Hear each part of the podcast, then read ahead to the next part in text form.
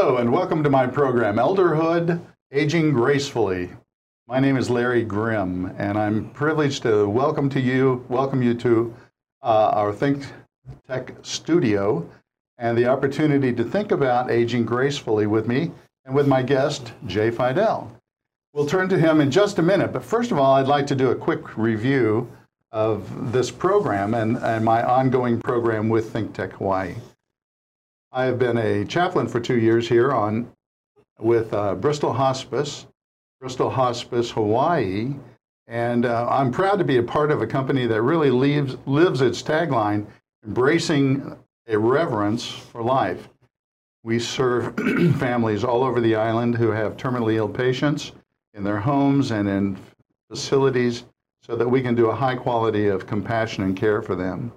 I'm also a professional coach, life coach, personal life coach, specializing in elderhood. And I think of elderhood as something, a distinct stage of our life. We had our childhood, we had adolescence, adulthood, and now we have elderhood. And when we think of it as a stage of life, there are those tasks that we need to do that come up before us, and these tasks present themselves to us.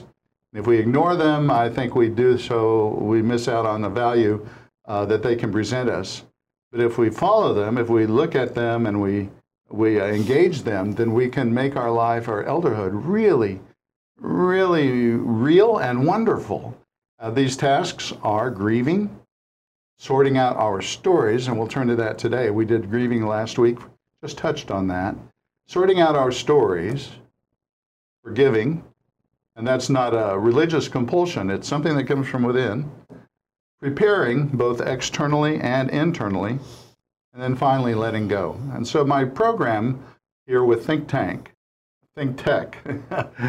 is scheduled around and formed around those five spiritual tasks. And today we're looking at sorting out our stories, and I am very, very grateful and privileged to have as my guest the president and founder of Think Tech Hawaii, Jay Fidell. Jay, thank you so much for being a part of my show. And how do you feel sitting in that chair instead of this one? I sit in this chair once in a while as not a host, but a co-host, or possibly a foil. A foil. Excellent. So you're right at home anywhere you are here. I am. That's great, Jay.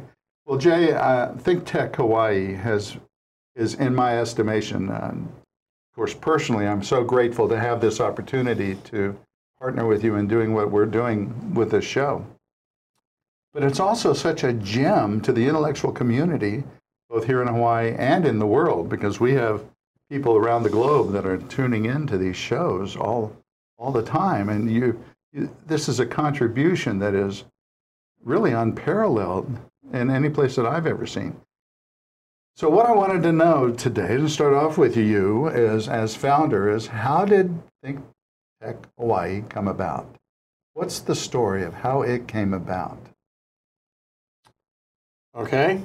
How much time you got, Larry? We got, half an hour. Short notice. In 2001, in February, an American nuclear submarine sank a Japanese high school fishing training vessel off Waikiki, the Ehime Maru. The Greeneville was the American nuclear attack submarine. And since I had been in the service back in the 60s and early 70s, PBS called me and asked me if I would cover that story for PBS. The story, namely, the court of inquiry that followed the incident, the accident. And so I got to meet some of the press. I got to meet, for example, a lot of people in the press, because there were hundreds of people came from all over the world to cover the story. One of the people I met was from Hawaii Public Radio.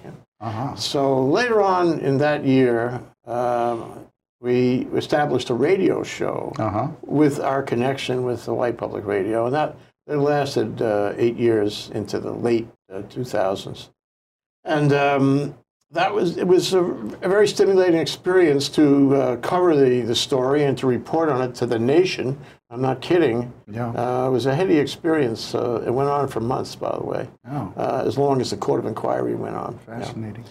So then thereafter, we had a radio show about technology. That was our thing. We were driven off the Hawaii, OBOMA, the Building Owners Association, Building Owners and Managers Association, because I was a lawyer serving that market. Okay. And I was the program chair there. And we sort of got into technology. And then Think Tech was established in 2001, roughly.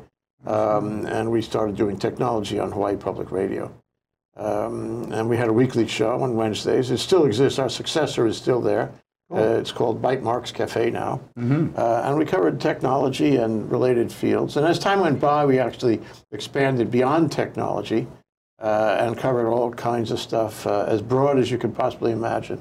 2008, we left there, and I started writing for the newspaper.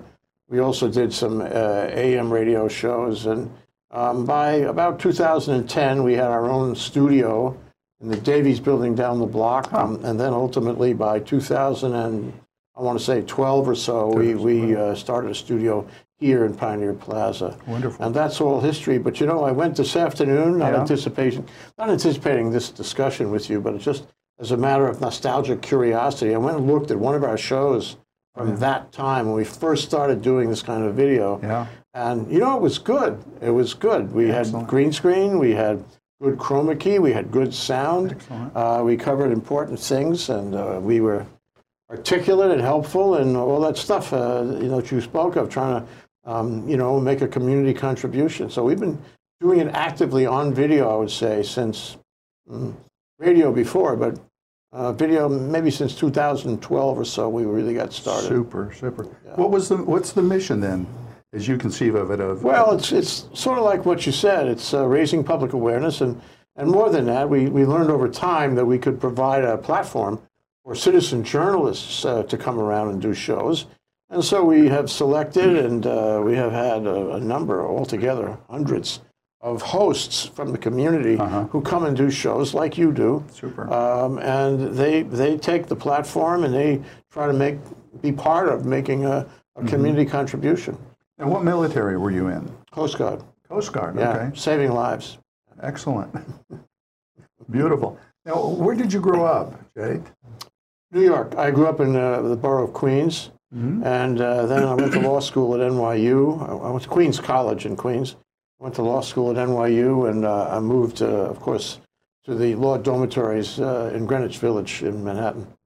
And so you started off in law. What was the story that you lived out? I maintain that we have stories that we tell ourselves about ourselves. And those stories really determine a lot of, well, they don't determine, but they become so much a part of the decision-making that we make about what we do, who we are. So in that childhood, adolescence, into young adulthood, everybody else is telling us who we are. Our parents, our brothers and sisters, our school teachers. Or fate. Say that again? Or fate. Or fate is telling you. And sometimes we dig deep and we find the answer in our own selves. Well, and that's what happens in elderhood. But tell me about the story that you heard about. Okay, I went to law school at NYU. Yeah. I finished in 1965. Thereafter, I was admitted to the tax school at NYU Law School, which is a very, very elite tax school, and probably the best tax school in the country, the law of taxation. Yeah, right. Okay, and I started that in September of 1965, right after I graduated from law school. I was going to take that degree and become a tax lawyer. But a few days into September, I got a draft notice. Remember, Vietnam was hot and heavy at the time. 65, right. And Absolutely. It said, you know, you're no longer exempt. Yeah. If you were in undergraduate law school, you were exempt. If you were in graduate law school, you were not exempt unless you were married. You had to be married. I wasn't married. So I got this draft notice, and I said, gee, this is something I have to act on. And I made a decision. You know, one morning I made a decision. It was probably the most important decision of my life, actually. I looked at this letter. I said, I can't let this happen by itself. I have got to intervene. So I cut classes. I walked down to the Battery at Lower Manhattan. I looked for a recruiting station. Any service. I didn't want to be drafted into the army to fight in the jungles of Vietnam. Yeah. Already it was known how troublesome an experience that was. And I went to the Navy, I went to the Air Force, no soap. And then I went to the Coast Guard, and the fellow by the name of Artie Johnson was his name. I only met him one time, but yeah. I remember his name. That's to show you how important this was. He said, the funny thing is, you know, this morning, an hour ago, we got a directive from Washington, said we have to recruit a dozen lawyers to be directly commissioned into the Coast Guard right now because we're having Vietnam. And you just happen to walk in an hour after this directive comes down. It must be some divine inspiration. He said, let's establish an interview process and application. So we did, and like this was wartime. Everything happened very quickly. Right. It was all an emergency. So the day after, I was back there again in the Custom House, is where their office was, overlooking New York Harbor, and I was being interviewed by three senior Coast Guard officers, and we had a very interesting interview. And you know, I asked them at the end, well, you know, what does it look like? And he said, oh, it looks good. Okay, all right. Like 2 days after that, if that, maybe less, I get a call from Washington from a guy named Peter Getman, G-E-T-T-M-A-N. Okay? Remember that name, too. Okay. And he said, you've been accepted. You're going to be a direct commissioned lawyer in the Coast Guard. Immediately. We're going to make you a, I think it was Lieutenant JG. It was pretty good. I passed over through the ensign part, and I was now Lieutenant JG. And we're going to commission you immediately. I'm going to send you to Yorktown, Virginia, which was the officer training school in the Coast Guard. And you're going to have 2 weeks of orientation because you're already commissioned. And then we're going to send you off to, you know, your duty station. And I said, what do you, he said, let's talk about your duty station. I said, what do you got? He says, well, you go to Cincinnati. You can go to St. Louis. Or you can go to Honolulu. I said, you can stop there. That was it. Jay, we got to take a break. But that's terrific. And what impresses me is that you weren't a victim in this process. You weren't just waiting for something to happen. You took some action. Also, I was very lucky. We'll get back. I knew you were lucky. We'll get back. We're going to take a break for a short moment and then return with our show with more of Jay Fidell. Hello, everybody. My name is Walter Kawai. I'm your host for our monthly live streaming video entitled Ukulele Songs of Hawaii, where I bring on guests. We enjoy talking story about the music industry here in Hawaii, sometimes going back 50 decades if possible, and always having some good fun talking with entertainers.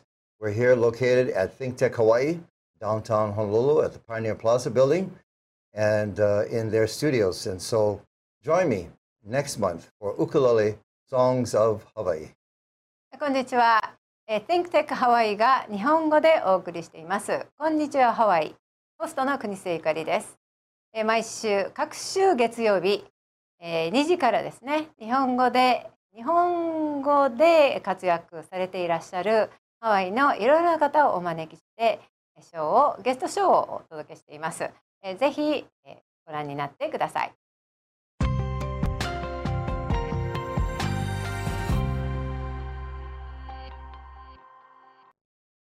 Welcome back, our viewers in Hawaii and around the world, to Elderhood, Aging Gracefully, here at Think Tech Hawaii in Honolulu. We are joined today by Jay Fidell, the CEO and founder and president of Think Tech Hawaii. And we're talking about stories. Joy is a consummate storyteller, and I say he's a consummate story listener. He has that ability to listen to stories from other people that is really quite a gift. But one of the things that I wanted to ask you, Jay, is about the stories that informed you about who you are. How did you learn about who you were? What were those stories that you got from childhood, from young adulthood, or adolescence and young adulthood, that really kind of empowered you or became a part of your decision-making process? A couple of short vignette stories. When I was a kid, I lived in Forest Hills, Queens, which was the bedroom community for the United Nations. So it was very polyglot. And a buddy of mine, a good buddy of mine, was in the next building in our neighborhood, which was all six-story six-story apartment houses. And just for fun, by the way, a few days ago, I went on Google Earth, yeah, and I went and looked at that building. Did you look at your place? And then I sent a copy of the photographs that I made of that building. You know, you can do that with Google Earth. Right. To my brother, and he was equally stunned by how good these buildings look. It's Forest Hills is still a very nice neighborhood, lovely, nice, clean, safe, all that. Anyway, my buddy down the block was a guy named Jeff Masuda. He was Japanese, and it was part of the quality of that neighborhood. It was the polyglot neighborhood. And indeed, you know, New York was becoming more polyglot, but it wasn't completely that way. And I remember, you know, how much I liked him, and I liked the idea of being friendly with a Japanese guy. And that was a story worth telling you about in this connection. The second story that comes to mind in that regard was when I arrived here in the Coast Guard, I went to Ala Moana Beach. And I saw for the first time in my life a Ha'apahale woman here. Ah. She was a teenager, maybe early 20s. She was stunning, stunning. And I said, well, I never saw that before. She didn't look like Jeff Masuda. Yeah. She looked something in the middle, Ha'apahale, you know, and I figured it out, you know, this had to be close, you know, Caucasian and Ha'apahale, or who knows, but it wasn't pure anything. And I said to myself, this is the future of the world. Ah. Is what I'm looking at is something special in Hawaii that you don't find anywhere else. And indeed, it was really not very prevalent anywhere else. And this place, Hawaii, will be leading the world in Ha'apahale people, and they are the superhumans of the future. Of course, everybody got the word after that, and the fact is that there's a lot of places you can go that are Ha'apahale, but at least at that moment in time, it was a message to me, and I remember how much it endeared the place to me at the time. The third thing about it is cultural. I remember in those days, you know, even though there was a certain amount of resistance to Ha'apahale men in uniform, whatever uniform. Give people on some of our viewers an understanding of Ha'apahale, what Ha'apahale is. Caucasian. Okay. There was a certain, what do you want to call it, resistance, a certain, you know, difference, a certain animosity, if you will, based on the Massey case and other issues, maybe the overthrow back in 1893, and that still existed, you know, between Native Hawaiians and people in the service, who were largely Ha'apahale. And I remember there was, you know, that was visible, but it wasn't palpable. In other words, nobody ever said anything or did anything, but you knew that there was a resistance. However, I found that the Native Hawaiian people that I ran into, sometimes just literally running into them, were so friendly to me. Maybe it's my winning smile, but but they would invite you out for a beer. They'd take you out. They would want to spend time with you. They were so friendly. It was unbelievable. And it wasn't just them. That was the nature of the state of Hawaii at the time. It's not quite like that anymore. But in those days, I said, gee whiz, this is a gem. This is heaven. The Elysian fields live right here. Between the Ha'apahale women, you know, and these guys who were so friendly, buy you a beer any time of day. I said, this has got to be where I ultimately make my life. Lovely. And I made my wife. I met her here not too long after I arrived. She's Japanese. And we've been married 51 years. Yeah. Lovely. Well, the story that you heard was that you're going to be a part of this. Yeah. You're going to be a leader. One more story. Yeah, please. Back when, before the Kahala Hilton got to have its name changed, my family on the mainland introduced me to a guy named Johnny Apple. He looked just like you, by the way. No kidding. Really? Johnny Apple was this great big guy, and he was the chief correspondent of the New York Times, okay? And he could fly around the world, go anywhere he wanted, and write any story he wanted. And that was the benefit of being the chief correspondent of the New York Times. So he said, why don't you come down and meet me at my hotel, which was then the Kahala Hilton before it changed its name. And we sat on the lawn there overlooking the water, and we spoke. And I didn't realize that he was interviewing me the way you are. And he asked me about, you know, how Hawaii had evolved since I first arrived, just probably 20 years afterwards. So that would be in the 70s, I guess. No, the 80s. And he didn't tell me he was interviewing me, but he was the kind of newspaper reporter that doesn't have to write it down. So I couldn't tell. But at the end, he said to me, you know, your friends from high school are going to be calling you. I said, why? He said, they're going to be reading about you in the New York Times. In a few days, I'm going to write this up. Super. And I'm going to be quoting what you said. Johnny Apple had a business card that was half the size of an ordinary business card. In those days, you didn't do that. It was too kooky. But what it said was, Johnny Apple, chief correspondent, New York Times. Simple. What kind of a card is that? Simple. Anyway, I remember it because our conversation was all about what I had learned, what I had seen in the evolution of Hawaii in terms of business, social, a whole polyglot experience, people coming from the mainland, settling in, you know, my generation of people trying to find a home here. And that's what Johnny and I talked about. And indeed, in a few days' time, there was an article in the New York Times, and all my classmates from high school called me. Super, super. Well, these stories come to us, and part of what you're saying is that that fate gives us these stories, gives us the opportunities and openings. In 2012, something occurred for you that changed your life. I mean, around that time, early 20s, early 2000s. And what I'm maintaining is that we can rewrite our stories. People get stuck in their stories sometimes from the past, and well, I have to do this because that's who I am, and they don't think about that that's not who they are. But what about the new story that comes about? And what has been the new story that keeps you so energized in this elderhood stage of your life? I'm not elder. Oh. I'm still adolescent. Oh, excuse me. I'm a well-nourished 16. This is one of the aspects of elderhood is denial. So, you know, what you said is interesting. Indeed, you know, you always have to know what chapter you're in. Okay. And you have to try to move ahead and have a new chapter. You can't just stick with it. I know a person who has never left the island of Oahu in her whole life, and she's in her late 40s or early 50s now. Can't do that. You must have new chapters. The question is two things. One is, what motivates you to get to the next chapter? Right. So easy to get into a channel, a rut, if you will, and just stay there because it works, and why change it? And a lot of people do that for their whole life. Cradle to grave, the same thing, just as expected. You know, do the right thing, the predictable, the predicted thing, or have another chapter. And indeed, I wish I had many chapters to come. Because I can find them. I'm telling you now, Think Tech has helped me identify things that I would like to do in my life. Unfortunately, I have more chapters than I have remaining years, I'm sorry to say. The other point I wanted to make is, of course, you have to identify new chapters. You really have to do that. But the other thing is, sometimes it's hard to move from one to the other. It's hard to conceive of it, you know, how are you going to do this? And then once you conceive of it, it's hard to actually do it because it's always, you know, there's a discomfort. You're not in a comfortable zone. You have to work at it.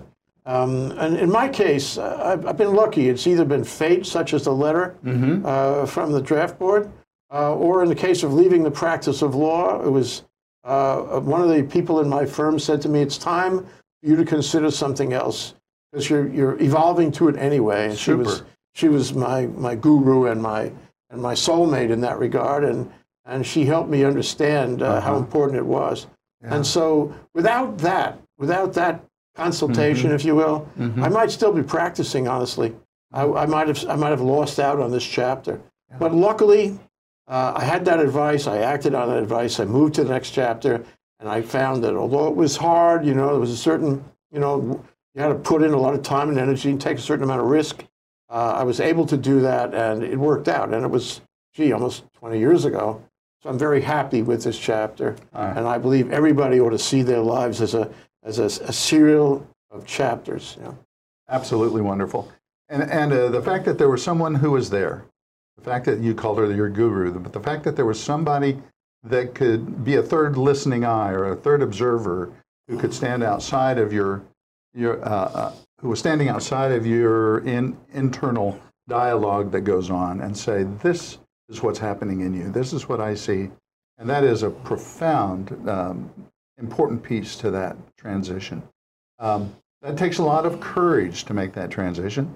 And it takes a lot of, I think, an awareness that there's something you're leaving in order to move into something that you're creating, something new. Creating is the operative word. I'm so glad you used that word. I was going to use that word, too. Good. You know, the magic of any chapter is you. It's like there was a movie on last night about, I really enjoyed this movie. It was about Herbert Hoover, the president, who served from 1928 to 1932. And he was followed by FDR. And in both cases, both Hoover and FDR, there were a lot of challenges. And when they got in, they didn't know exactly, maybe this is every president, they didn't know exactly what they were going to do. They had some, you know, general ideas, but you never know until you're there on the scene, on the spot, faced with that identity, that situation, before you can create a chapter. FDR, of course, created a chapter that was a much better chapter than what Hoover created. But the point is that he didn't know, Hoover, neither Hoover nor FDR. FDR did not know what the New Deal was going to look like until he got into it and tested this and tested that. And his genius, if you want to find genius in him, is he had the ability to listen to people, a brain trust. Excellent. And everyone needs a brain trust. I had my guru in the law firm. You need a brain trust to do the creative things that let you flower out into that new chapter. Very hard to do it alone. Some people have the talent. Other ordinary human beings, they need to have a brain trust. And so that's the way it worked. It was creativity, which is what really gets me off. And it's dealing with a brain trust that helps you massage the creativity. That's beautiful. And when we get to elderhood, and you'll find this once you get there, it's more difficult to identify that brain trust because people start falling away. You start isolating in some ways. I've thought about how many people have come to this island and come to this state of Hawaii who back in their 40s, 50s, 40s especially said, man, my dream is to retire in Hawaii. And you come to Hawaii and you leave everything behind, people behind, and you have to establish a new brain trust, so to speak. And it takes some activity and some intentionality about it. But I love what you're saying about having that dialogue, that capacity to engage people and have them feed what you already have as a vision. Of all the elements that we've mentioned, brain trust, mission, vision, story of passion and possibility, what's been one of the most important elements for you? A lesson, which I'm still learning. Always trying to learn. Always learning. Always, always. Is that it's, you know this, it's all on the record. Everything is on your life is on the record. That's true. And you've got to build it the best way you can. And it has to be integrated from day one, the time you can first remember, till the time you drop dead. It's yours. It's exclusively yours. Even if you screw up, it's exclusively yours. You're writing a unique story or a combination of stories. And you've got to see it, you know, as having the value of being yours. Yes. Isn't it a wonderful thing to own your life? That's beautiful, Jay. Thank you so much. And thank you all for joining us on Elderhood, Aging Gracefully with Jay Fidell and his great insights. Come back next week, next Friday, 2 o'clock Hawaii time, and we'll look at some more stories and what's the importance of stories and sorting those out. Thank you all for joining us. Aloha.